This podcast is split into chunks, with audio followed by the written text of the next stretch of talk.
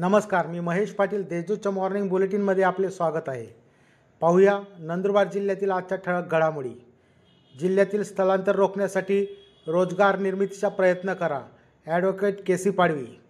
जिल्ह्यातील स्थलांतर रोखण्यासाठी स्थानिक स्तरावर रोजगार निर्मिती करण्याचे प्रयत्न विविध यंत्रणांनी करावे असे आवाहन राज्याचे आदिवासी विकास मंत्री तथा जिल्ह्याचे पालकमंत्री ॲडव्होकेट के सी पाडवी यांनी केले. जिल्हाधिकारी कार्यालयात आयोजित आढावा बैठकीत ते बोलत होते.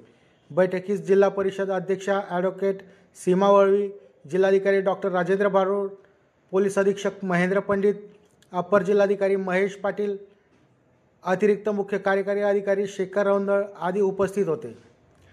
डाकींच्या संशयावरून महिलेच्या घराची केली तोडफोड चौघांना अटक.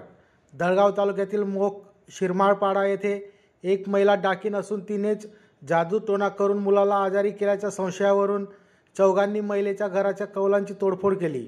याबाबत महिलेच्या फिर्यादीवरून चौघांविरुद्ध गुन्हा दाखल करण्यात आला असून त्यांना अटक करण्यात आली आहे. जनावरांची अवैध वाहतूक प्रकरणी दोघांना अटक. नंदुरबार येथील रज्जाक पार्क येथील दोघांनी जनावरांची अवैध वाहतूक केल्याने त्यांना अटक करण्यात आली असून वाहनासह सुमारे पावणे तीन लाखाचा मुद्देमाल जप्त करण्यात आला आहे. एकाला लुटल्या प्रकरणी चौघांविरुद्ध गुन्हा.